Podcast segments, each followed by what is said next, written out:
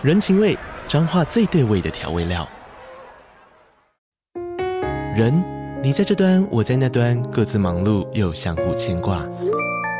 情，街角的吵杂声传递温暖与思念。味，是从每一个转角飘出的乡愁。这里是彰化县政府 Podcast 节目《彰化早咖》，我是主持人内克。从彰化大小事各具特色到旅游攻略，透过轻松有趣的访谈，带着大家走进最在地的早咖。准备好了吗？彰化的故事，我们说给你听。以上为彰化县政府广告。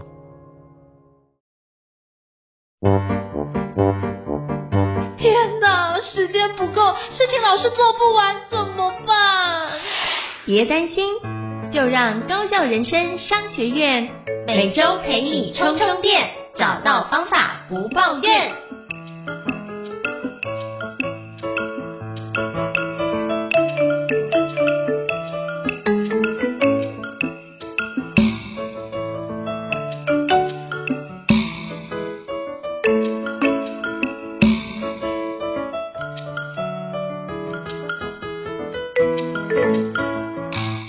大家好，欢迎大家来到高效人生商学院的职人访谈节目，我是赵英成。那我不知道过去各位有没有就是银行开户的经验呢？那我相信基本上每个人都有好几个户头。那我今天想要跟各位介绍一下，就是一个在金融界一个非常创新的一个新的内容，叫做社群银行。不知道各位有没有听过这样一个新的概念呢？那我相信有些伙伴可能有，有些伙伴没有。那没关系，那今天我们就要跟各位介绍一下，就是台湾第一个社群银行叫做 Banky 哦。那今天非常荣幸的邀请到远东国际商业银行的数位产品暨行销部部长周新宇协理来跟我们分享一下，到底什么是 Banky 呢？那么欢迎就是周新宇协理，Hello，协理你好。各位听众朋友，大家好，我是远东商银数位金融事业群妮卡周新宇，今天很高兴能够跟各位。一起分享我们远东商银的 Banky 社群银行。Banky 社群银行呢，是全台第一家以社群为出发的数位品牌金融。那我们的所有的服务呢，都可以透过数位在线上的方式完成。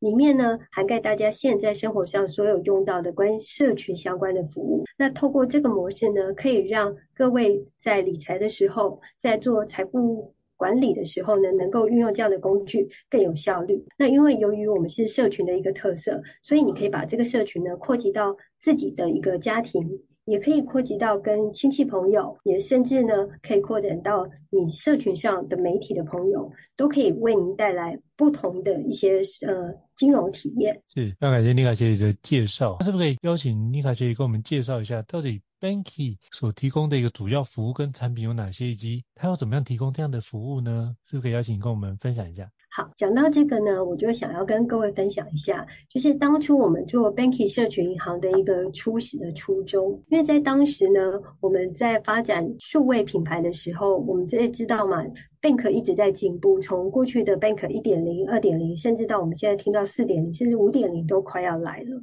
那在这个金融的进步里面呢，其实涵盖一个很重要的东西，就是金融科技。怎么样运用金融科技这个力量呢？能够帮助金融可以更便利的使用，更符合现在新的大家的生活的一个形态来运用，就相当的重要。那所以呢，呃，当初我们在讲 Bank 三点零的时候呢，其实就是把金融的服务数位化，也常常听到金融业讲的数位转型，让很多的服务过去必须要临柜办理的，可以透过数位线上的方式呢，没有地域、没有空间、没有时间的限制。除了这个以外呢，金融还能不能有什么不一样？这是当初我们在创立 Banky 社群银行的时候一个最大的思考。那那个时候我们就思考到，在数位时代呢，其实我们的生活已经虚实结合了，不像过去呢，其实以实体占大部分。我相信现在大家其实呃用手机的部分远大于实体在运用，呃可能是办公桌其他的设备上面。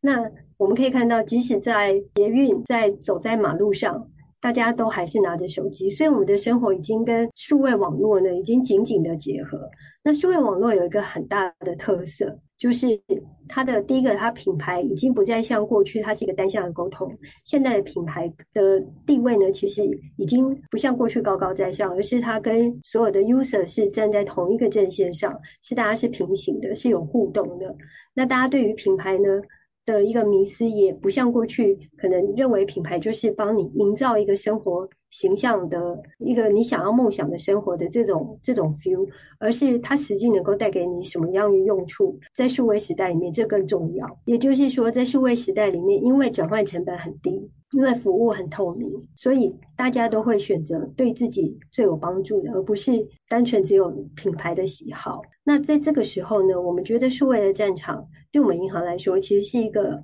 很适合去一个争取的一一块市场。所以这个时候呢，我们在思考怎么样把数位的一个生活形态能够跟金融商品的结合。那那时候我们觉得数位上面最常见的其实就是打破疆域这件事情，人跟人之间。透过社群的 link 更紧密了，那也就是有所谓的不同的同温层，甚至呃不同的亲友圈，不同线上的一个我，线上的我跟线下我可能是不尽相同。那我们怎么把它运用在我们的金融商品上？这时候我们就想到共享经济这件事情。共享经济因为呃数位时代的崛起，其实共享经济打破了过去很多的产业的一个商业模式，所以我们把共享经济的模式。设计到 Banky 上面，我们让金融服务不再是银行专属的服务，而是我们把自己打造成一个平台，让这个平台呢能够被大家所运用。就像我们所看到的，可能是 YouTube，YouTube 它是一个平台，content 内容不是它产生的，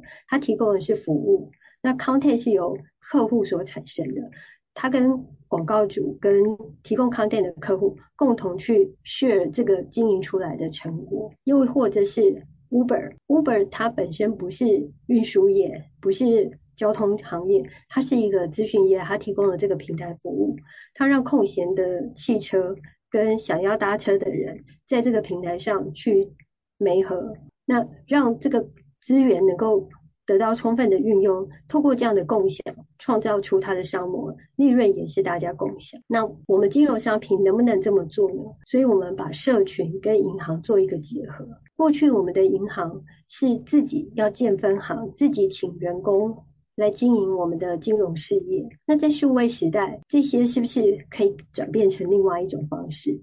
所以呢，我们想要把我们的客户变成我们的伙伴，跟我们一起来经营这个银行的服务，让这个所有的 revenue 呢，这些收益来跟我们的客户共享。因此呢，我们就设计了社群银行，让每个人你只要有一只手机，你都可以变成分行经理。让过去可能大家觉得要当一个分行经理，当一个银行家不是那么一件容易的事情，但是在数位时代呢，就被打破了这个疆域。其实你只要有有一个手机，你有你自己的社群影响力，甚至不一定要到网络上的社群，你是实体上个人，你在你的亲友之间，在你的家庭里面。你发挥你的社群影响力，你也可以变一个分行经理，它就会变成一个很有趣的生态。就是过去银行这个行业，只有银行才可以经营这项业务，其他人是不能经营这项业务，包含其他公司，它是一个特许的行业。让我们把自己打造成一个平台，让人人呢都可以运用这个平台经营自己的分行。那从这里呢，可以获得就是刚刚提到我们的收益，因为过去我们建一个分行可能需要很多的成本，害了员工也需要成本。那我们透过数位的方式呢，让我们的客户变成分行经理之后，我们就直接把这样子的一个利润呢回馈给这些呃变成我们 partner 的客户。我们希望客户变成我们的 partner 呢，不是只有刚刚谈到这块，就是呃社群间的分享跟利润的共享。而是我们希望他也可以参与我们产品的设计。那从产品的设计里面，就是客户要的产品，那到设计出来分享给亲友，那大家使用的的一个收益，我们又再回馈给客户。我们想要用这样的方式，让我们这个平台呢，可以变成一个算是一个有生命的一个平台。它的成长不是我们产品 PM 想要它怎么长就怎么长，而是跟我们的客户、跟我们的伙伴一起共创出来的一个产品，然后一起呢，让这个。平台能够长大，那这个平台上不是只有我们 Banky 在上面演出，而是所有的客户都在上面，都是一个主角。这是我们当初设立 Banky 社群银行的初衷。虽然听起来有点理想化，但是我们实际上呢是把它落实到产品上面。所以接接下来也可以跟各位介绍怎么样把它落实到产品上面。那也因为我们这个比较独特的设计，应该是说目前全球也只有我们 Banky 社群银行是这样的设计，所以我们获得了蛮多国外的奖项。因为这样的一个设计跟所有银行的设计逻辑初衷是不太一样的，所以在创新的这一块，我们获得还蛮多奖项。那我们 Banky 社群银行这个产品也有二十三项的一个专利，里面有两项发明专利，所以这个想法算是还蛮独特的。当然它需要被推广，所以。嗯，我想很多人可能没有听说过，等一下我可以娓娓道来。是，非常感谢妮卡协理跟我们介绍一下，那我们可以更加了解 Banky 的主要的一个目标使命以及为什么会发展的一个起源哦。我也想请教，就是妮卡协理，就是那到底 Banky 跟传统的银行比较起来有什么样的优势呢？那在市场中间，我们又怎么样跟我们竞争对手有一个区分开来，那有没有什么样的独特的特点可以帮助我们做一些不一样的展开呢？是不是可以邀请妮卡姐也跟我们介绍一下？好，我可以这边呃简单介绍一下我们不太相同的地方。我想大家都知道，现在所谓的数位账户呢，都有很多的各种的优惠。那很多优惠就是可能是短期的一个一个优惠，就是你现在加入，我可能就给你。比较高的利率啦，或是给你了一点奖金啊，然后让吸引你来开户。那但是我们不太一样的地方是，当你加入以后呢，我们基础利率以存款为例好了，是一点三一。那这个基础利率是没有上限也没有门槛的，因为有一些同业可能都需要绑很多的条件才可以获得比较高的优惠的利率。这个活存利率现在活存大概是零点七嘛，所以我们这个利率大概将近现在活存的两倍。那距离定存以期一年的利率其实也不远，也就是说，如如果你的资金想要做一些投资运用，或是你生活上的运用的资金，你可以把它存在我们的活存账户里面，会比较方便运用。那这是一般客户使用。刚刚提到我们的特色是有社群的概念在里面。那这个社群的概念呢，其实其实可以运用到，譬如说我们以家庭为例好了，这是最简单的，因为每个人都有家人亲友嘛。那你就把它想成说。如果你现在是呃在银行工作好了，那你请你的亲友呢也一起来运用这个 Banking 社群银行的账户，那他们也都存钱，所以呢，我们就会把你当做员工，我们就会给你所谓的员工优惠存款这个概念。那所以你跟你介绍的亲友呢都可以享有二点六趴的一个利率，本来刚刚刚是一点三嘛，我们等于是 double 两倍，二点六趴的一个活存利率的回馈。那随着这个社群圈的资产呢越来越多呢，最高这个额度可以从五万一直累积到五百万。那五百万的二点六趴其实就相当的不错，因为简单讲，我们一般银行行员的活储，就是行员的活那个活储的一个优惠呢，也没有到这么高的额度。所以五百万的额度相是相当不错。那这中间呢，其实我们从五万、十万、十五万一直各种额度都有，就是看你社群圈的大小。那同理，我们放到信用卡上，一般的信用卡就是刷卡有现金回馈。那我们 Banky 的刷卡呢，一样就是当你是我们的会员等级三的时候，国内一点二趴，国外三趴无上限。那尤其是国外三趴无上限，这个。优惠是给的还蛮不错的，因为除了一些很多是现通路，它会喊得很高，或是现金额之外，我们三趴是没有门槛，也没有上限，就是按照你原来额度，你的信用卡额度有多少，你就可以刷到多少，都有三趴的优惠。那也有很多代购的业者呢，就会刷我们这一张卡，因为这个 rebate 算是相当不错的。那这块呢，除了刚刚我们讲一般刷卡优惠之外，我们一样在里面还有社群的这个概念。这个社群的概念呢，就让你一样是呃你的，譬如说先生跟太太好了，那先生是圈主，他推荐他的太太使用 Banky 的信用卡，我们就把它当圈友，所以这个圈友呢，同样可以获得刚刚讲的刷卡回馈之外呢，他所有刷的卡的金额就会有零点一五趴再回馈给圈主，所以呢，圈主同时还可以再多拿到刚刚。讲的那个刷卡金的回馈还会多了一笔回馈，那这些都是现金的回馈，直接折抵在下个月的信用卡的账单里面，所以其实是非常好用，就是无脑刷，然后无脑想回馈。像我就曾经有一个月可以拿到大概将近八百块的一个刷卡金的回馈。那对我那个月来说，我就觉得我少缴了不少的信用卡费，就觉得还蛮开心的。那这个也就是社群圈的力量，除了原来你自己使用可以得到回馈之外呢，你推荐你的家人亲友使用，或是你把它当做家里的一个管财务的管理的账户，第一个利率又很好。第二个刷卡回馈，除了原来的回馈，你还可以拿更多的回馈。第三个就是刚刚讲存款，存款的部分，呃，圈友的这些存款呢，又可以再回馈利息到本身圈主的身上。所以对一个家庭来说，它可以等于是拿到两份的回馈，而且我们不是一个短期的活动，我们是一个长期提供给客户。只要我们呃 Banky 社群银行这个社群的概念一直存在的时候，这个优惠就会持续的给，所以它会越累积越多。它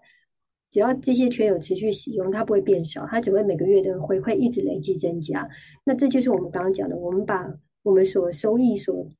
呃收到的利润呢，我们又再回给客户，因为我们觉得客户他等于是我们的员工，是我们的伙伴的概念，所以我们很愿意再把它交给我们的客户，让他享有更多的这些 reward，帮助他更快可以去达到他的一个梦想。那刚刚是存存款跟信用卡，我们还有一个产品是贷款。那贷款这个产品呢，又是不太一样设计，但是它也是一个我们刚刚讲我们有二十三项专利，那其中呢，贷款这边就有一个发明专利。这个贷款呢，就是我们的想法是，过去的呃，过去的一般员工要贷款的时候，其实他会面临到一个状况，就是看到很多。主打的利率呢，可能是两趴起，非常的诱人，因为两趴利率真的算低的。但实际上呢，去贷款呢，通常大部分很难拿到这么优的贷款利率。通常如果这这讲的是信贷，房贷可能因为你有抵押品，利率就会比较低。那我们讲的是没有抵押品的纯粹信信用的信用贷款。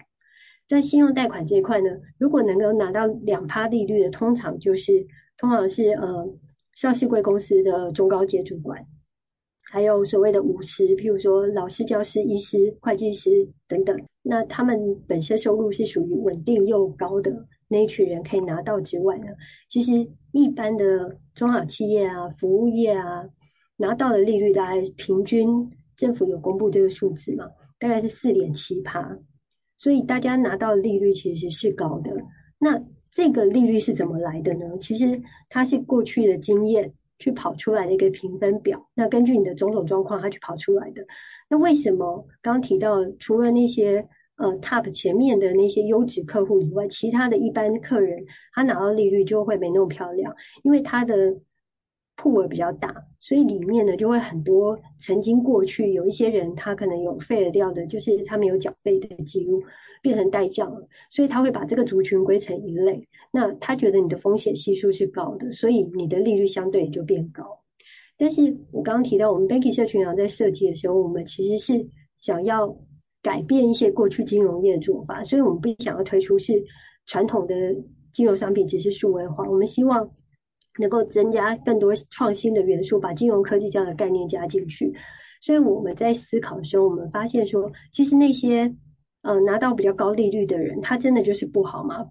不一定，只是因为银行不知道他会好还是会不好，所以他就把他身身上加了一个风险的利率，所以让他利率变高了。但是如果他可以证明他其实是个好客人，那我们是不是可以给他像刚刚我们前面讲的好客人的一个利率？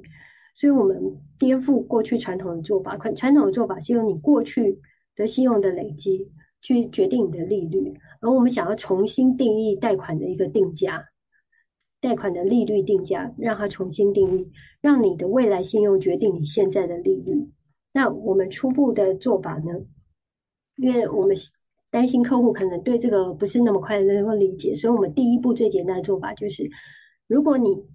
接受挑战，那进来挑战，我们这个叫挑战型信贷。你从头到尾呢都能够准时还款，到结束的那一天，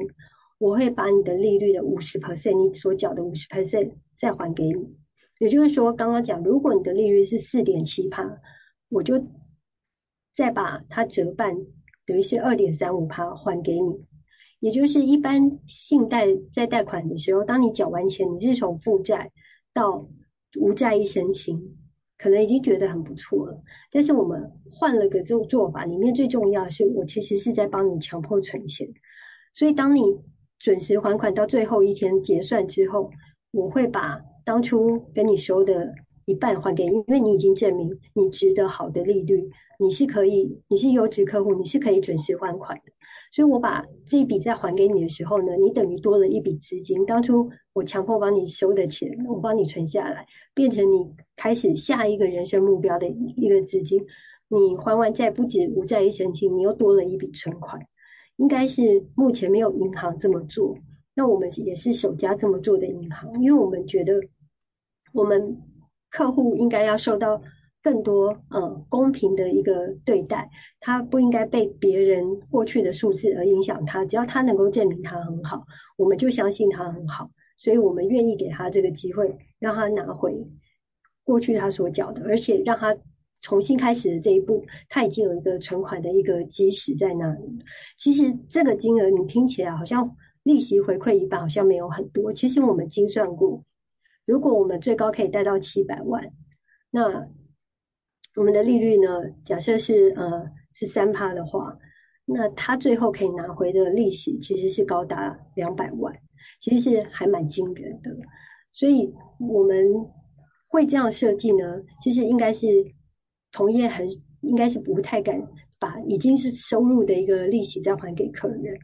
那也是因为长官的支持，会认为我们金融业其实是需要更多不一样想法、更创新的想法，所以我们愿意让客户用行为来证明他值得好的利率。那这是一个良性的一个善的循环，也就是说，客户他证明他值得好的利率，他下次来贷款，他就又可以获得更好的利率，而且他在第一次就可以获得好的利率。他在资金的运用上，他可以做更多有效的运用。也许他的一些事业的投资，或是他事业的投入，有了这笔资金，能够帮助他更快达成他的梦想、他的理想，满足他人生的一个目标。所以。Banky 的存款、信用卡跟贷款，其实都有我们比较创新的想法跟特色在里面。那这些创新的想法跟特色，是确实能够为客户呢带来一些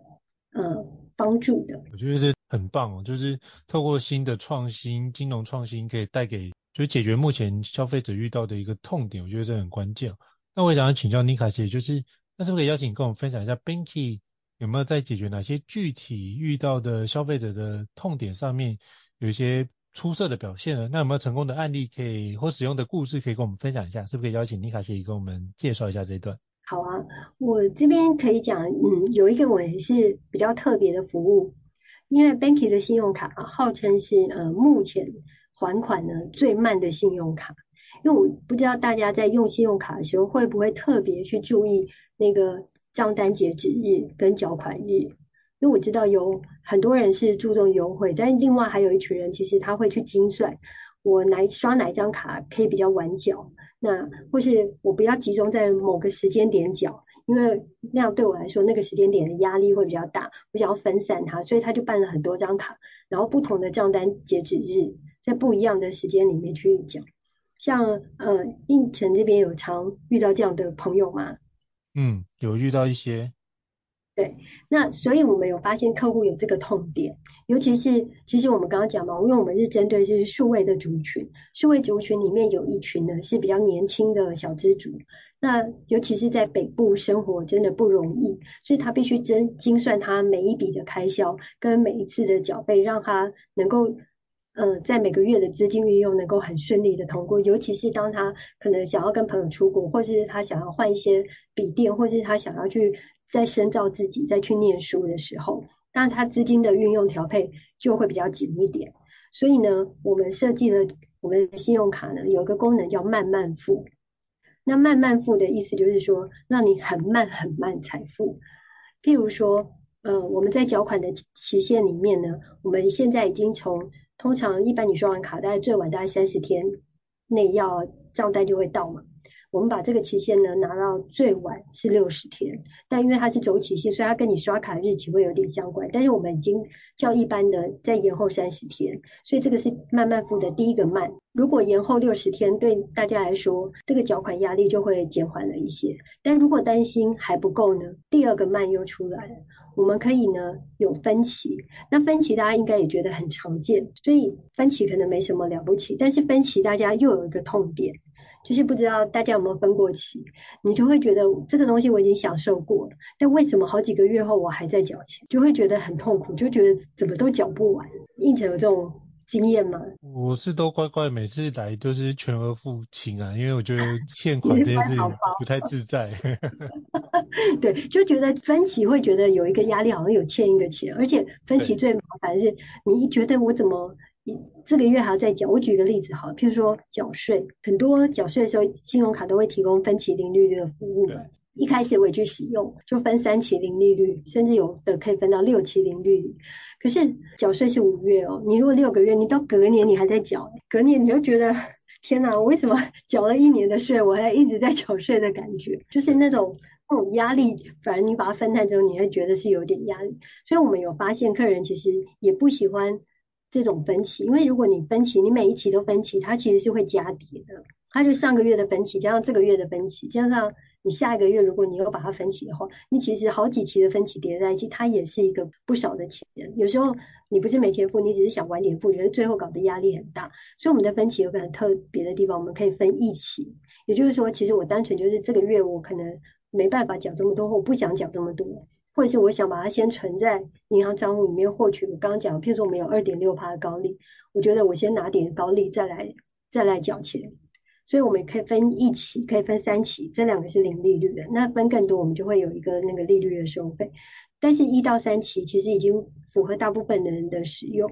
所以我们就解决刚刚讲的小资族他在呃，尤其是很容易月光，或是说他有一个紧急的开销，或是比较大笔开销的时候，比如说现在大家都要换 iPhone 十五，那 iPhone 十五也不少钱嘛，他可能不想要很快的就就缴了，他可以分散这个压力。所以在这一块，我们也是考量客户的这个痛点，所以提供了这个慢慢付，就是很慢很慢慢慢的付这项服务。那这个呢，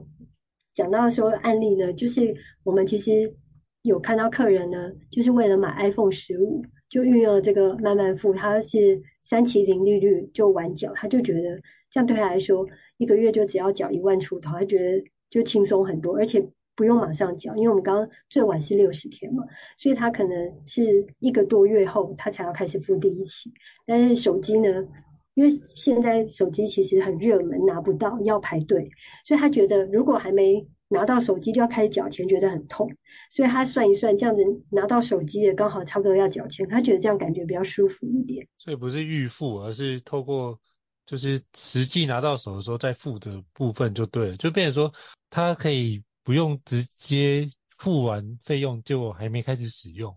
对，就很多有时候有些服务是比较晚的嘛，或是你出国，你可能先刷机票，先刷团费了，可你可能出国是在两个月后你先预定，那有时候就觉得、嗯、哦，我都还没出国，我已经开始在缴钱了，有没有？有这种不舒服的感觉，或者是说我不想要在这个月份缴，因为我这个月份可能我刚好要付另外一个，比如我去上课上英文课的费用啦，或者其他什么费用啦，那他就可以。选择刚刚提到，第一个是你就算准时缴，我们也比一般人晚三十天。如果你想要更晚一点，你可以分一期；如果你还是觉得很有压力，你就可以分三期，那都是零利率。我觉得这服务设计很难得，而且很少听到。对 对，这么佛心，让你慢慢付，很慢很慢的付。那我也想请教，就是尼卡协议，那如果他真的，比如说很慢付，比如说要变三个月。就变分三期的方式去支付，可是他如果忽然资金调度有困难，嗯、那他可以再展延吗？还是说这个部分后面的利息就会比较高？就是嗯，慢慢付它是一开始的时候设定，所以一开始的时候你就要思考好，就是你想要分一期还是分三期，或是分到六期，分到六期我们就会收一些利息，所以你就要看你自己资金调度的状况。那前面刚刚讲的晚晚点付账单的这一块，跟晚付一期跟晚付三期是零利率，所以我觉得可以活用这一块，就是不用付利息的部分，零利率的部分。那当然在更多期，因为我们确实要经营，我们资金也会有一些呃成本，所以我们必须还是要跟客人收费。所以他可以在一开始的时候他就规划好，而且我们的分期有两种，你可以选择单笔分期，比如说我们刚刚讲，你买了一个 iPhone，我其实其他是生活费，我还是会照缴，因为我平常就是已经预算好这个生活费，只是 iPhone 我不会每个月都在买 iPhone 嘛，也不会一年就买一次 iPhone，可能是两年三年我才换一次机，那这次就会多了一笔可能四万多块的一个费用的时候，我可以延后付款或是分期付款。减缓我的资金的一个压力，我觉得这是一个非常良善的设计。我还有一个是呃账单整个分期，那账单整个分期就是譬如说你出国去玩，出国去玩总是要买的开心嘛，总不能说出国去玩什么都不买，对不对？我们就是享受那个 feel，所以当你买东西的时候，你可能就刷卡。那刷卡回来，可能你不会只有单一笔，因为我们刚刚举例 iPhone 它是单笔啊，所以我们可以单笔分期。那另外一种是账单整个账单分期，因为你去买，譬如说像之前我去土耳其玩，就买了皮衣，就还蛮贵的，然后可能又买了这个买了那个，买了一堆之后，可能分好几笔，都在同一个月的账单里面，所以我可以把整笔账单做分期，这个也是可以的。那这样子我出去旅游的，因为我前面已经刷了团费了，所以后面。我可能要先缴团费，我还要再缴我刷卡费，我就可以把其中刷卡的费用呢再延后一点付。那对我来说就分散了，分散了之后领薪水来付就会变得相对的比较轻松，在控制之内。了解，我觉得这是一个非常棒的一个方式，可以做个展开哦。所以我觉得也是同时去评估到底自己是不是冲动消费，还是说，哎，这个部分买了之后是一个比较理性消费的环节，我觉得都可以透过这个方式来做。那我也想要请教妮卡西，有没有什么样的组织或企业目前已经有在使用 Banky 的服务的呢？嗯，那个应城这边问得很好，就是我们其实除了对一般客户来说，其实我们有跟一些企业合作，因为我们 Banky 呢有点像是创新的一个品牌出来，那所以我们先先了解这些金融科技新创公司其实是还蛮辛苦的，那尤其是台湾的市场没那么大，他们在发展的初期呢是还蛮。呃，需要外部的资源的 support，所以我们刚刚讲，我们把 Banky 打造成一个平台，我们希望呢是可以提供客户在上面利用这些金融服务，可以去经营他自己的社群圈，让他有社群的概念。那另外一块社群，它也可以是一个企业，因为这个企业呢，它经营的事业，它有它的客群，它也是一个社群。这一块呢，我们现在跟一些新创，像是呃 P to P 业者 Bik，，那还有一个是 Mayo，它是一个人资系统，那很多的中小企业、微型企业也在运用它这些企它的系统、人资系统。那它的客户有 To C，就是刚刚我们讲的这个企业，或者是它上面的员工，都可以运用我们 Banky 来做一些呃他们想要达到刚刚讲的一些金融服务的特色。那另外呢，我们还有跟我们集团做一些合作，譬如说我们可以投资呃国内的股票。票，我们有跟亚证这边有串，那另外我们有一个远志证券，它是买海外的股票，所以它也可以做这些投资的运用。那又或者是呃 ETC 的扣款，也可以用 Banky 的账户来做直接的扣款。所以它呃 Banky 账户在生活上的一个运用，其实是还蛮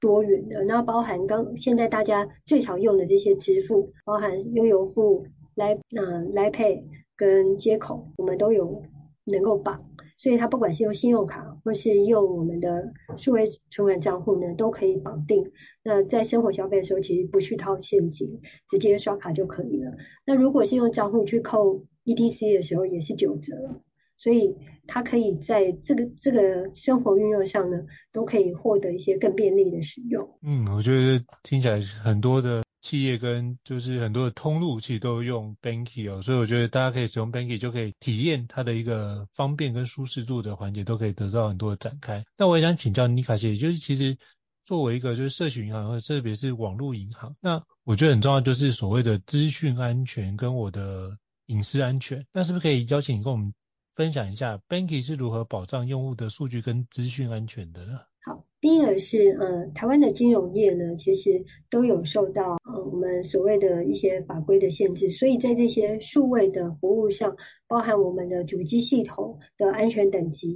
那资安的这一块其实要求都非常严格，那甚至呢规所有的规范呢，连我们所有的申请跟每一项服务的开通，它需要什么样层级的一个验证，其实的这个法规都有严格的一个规定。因此在这一块呢，其实我觉得在台湾是比较不用担心这一块的。那我们对于客户的资料的保护呢，其实也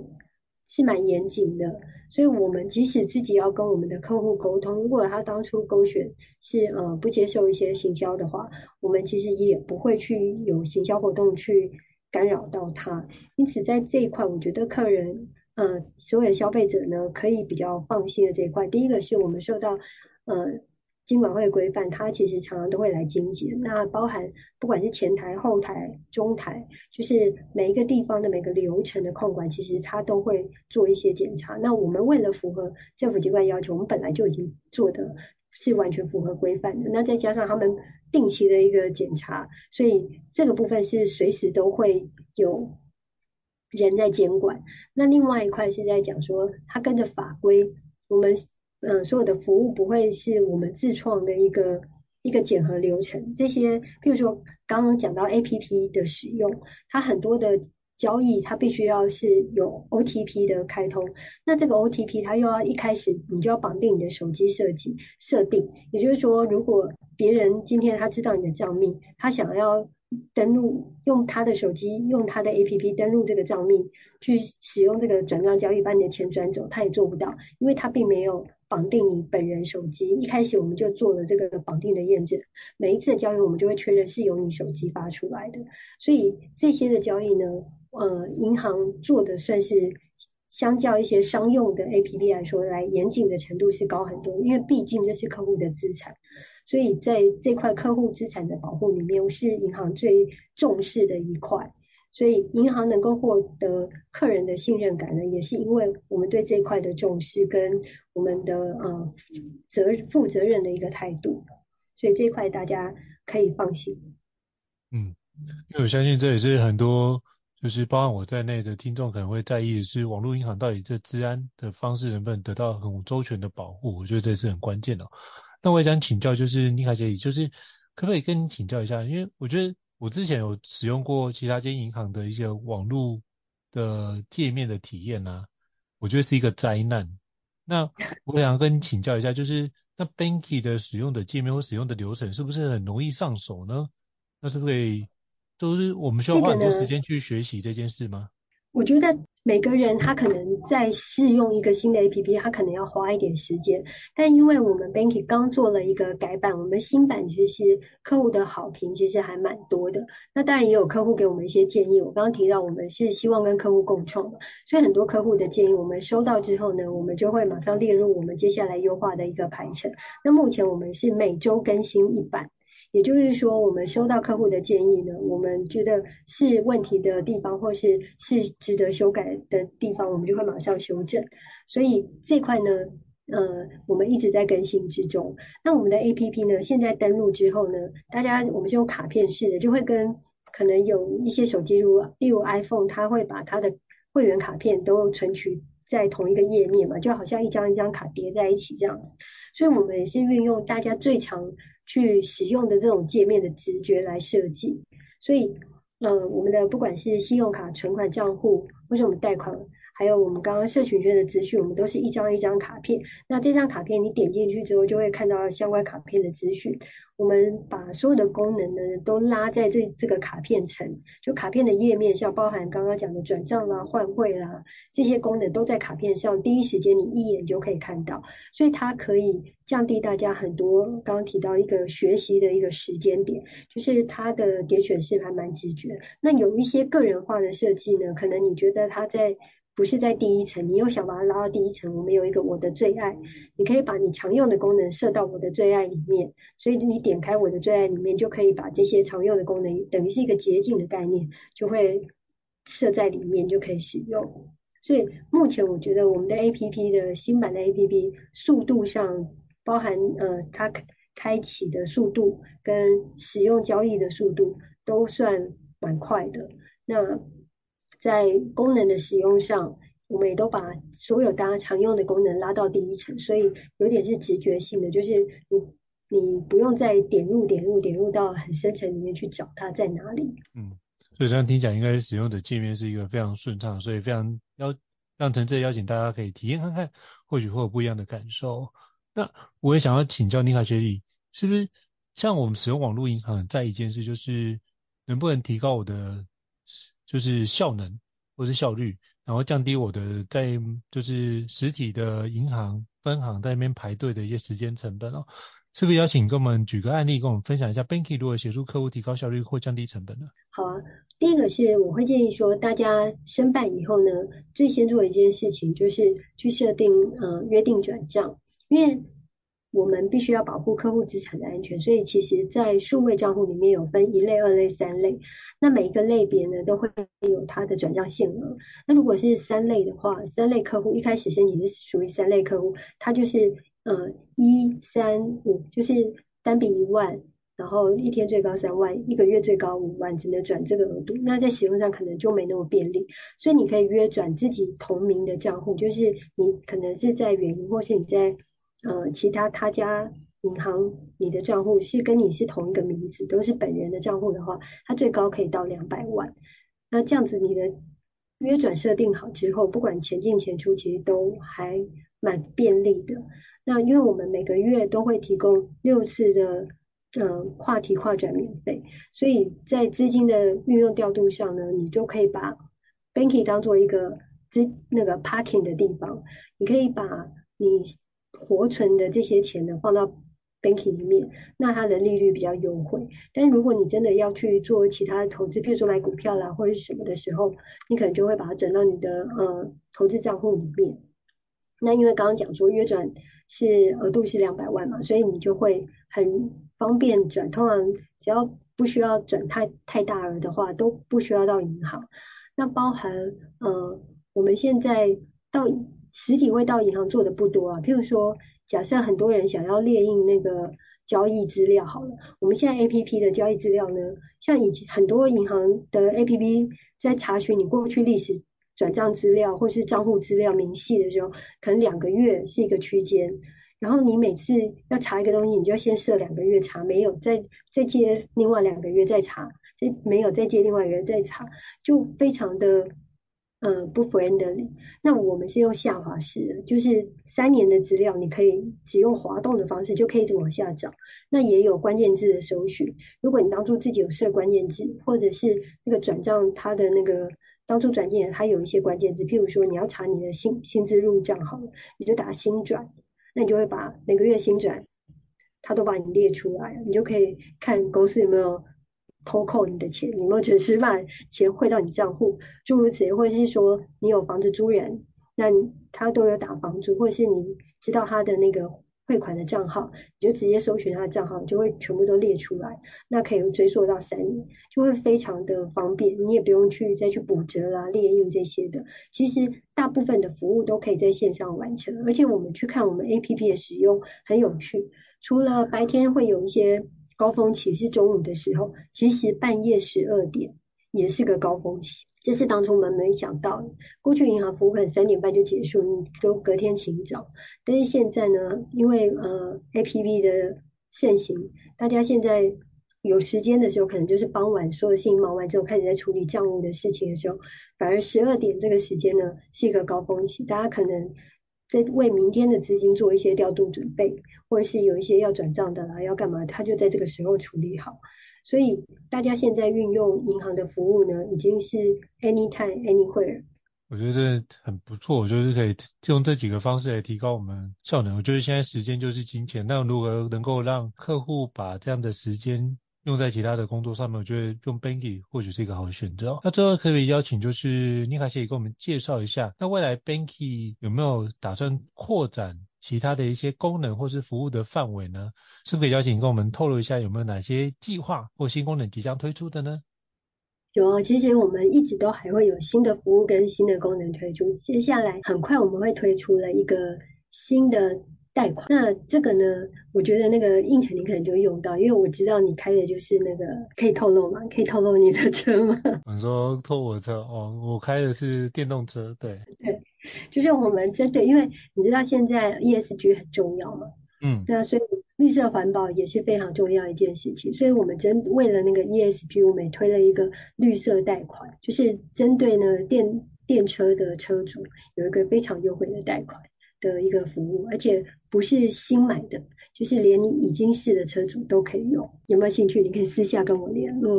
哦，我到时候来跟妮卡协理这边请教，因为我觉得这真的是很很有趣，因为其实有一些就是对于电车，但会有一些方式，可是他会觉得，哎，这是一个比较新创的一个方式，所以其实贷款利率也会比传统的来多一点点，嘿，会多一点点。那我觉得这或许对于要往 ESG 方向迈进，或者是一个可以考量的一个角度哦。对，因为现在想说，因为我们 Banky 其实一直在想说，我们我刚刚提到我们的核心是。共享、共创、共好嘛，所以我们跟客户一起共创，然后呢，利润共享，大家一起达到共好。那包含我们希望这个不管是客户或是社会都可以更好，所以我们在 ESG 这一块，我们希望能够尽一点心力。所以我们想要鼓励，就是说大家往绿能，然后节能。电车这个方向去走，那应城这边走得很快，在多年前就已经就已经开始非常重视那个绿色环保、永续经营的这一块。其实我那时候买电车，其实评估下来就是。每年花费其实是蛮节省的环节啊，所以我是用就是总花费这件事来思考的话，其实做电买电车是一个不错的选择。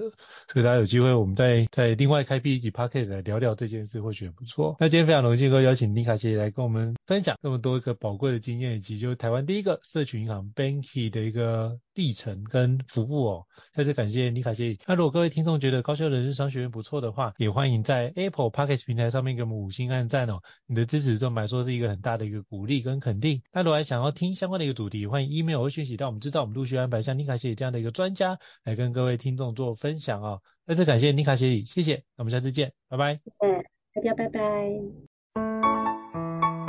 高效人生商学院，掌握人生选择权。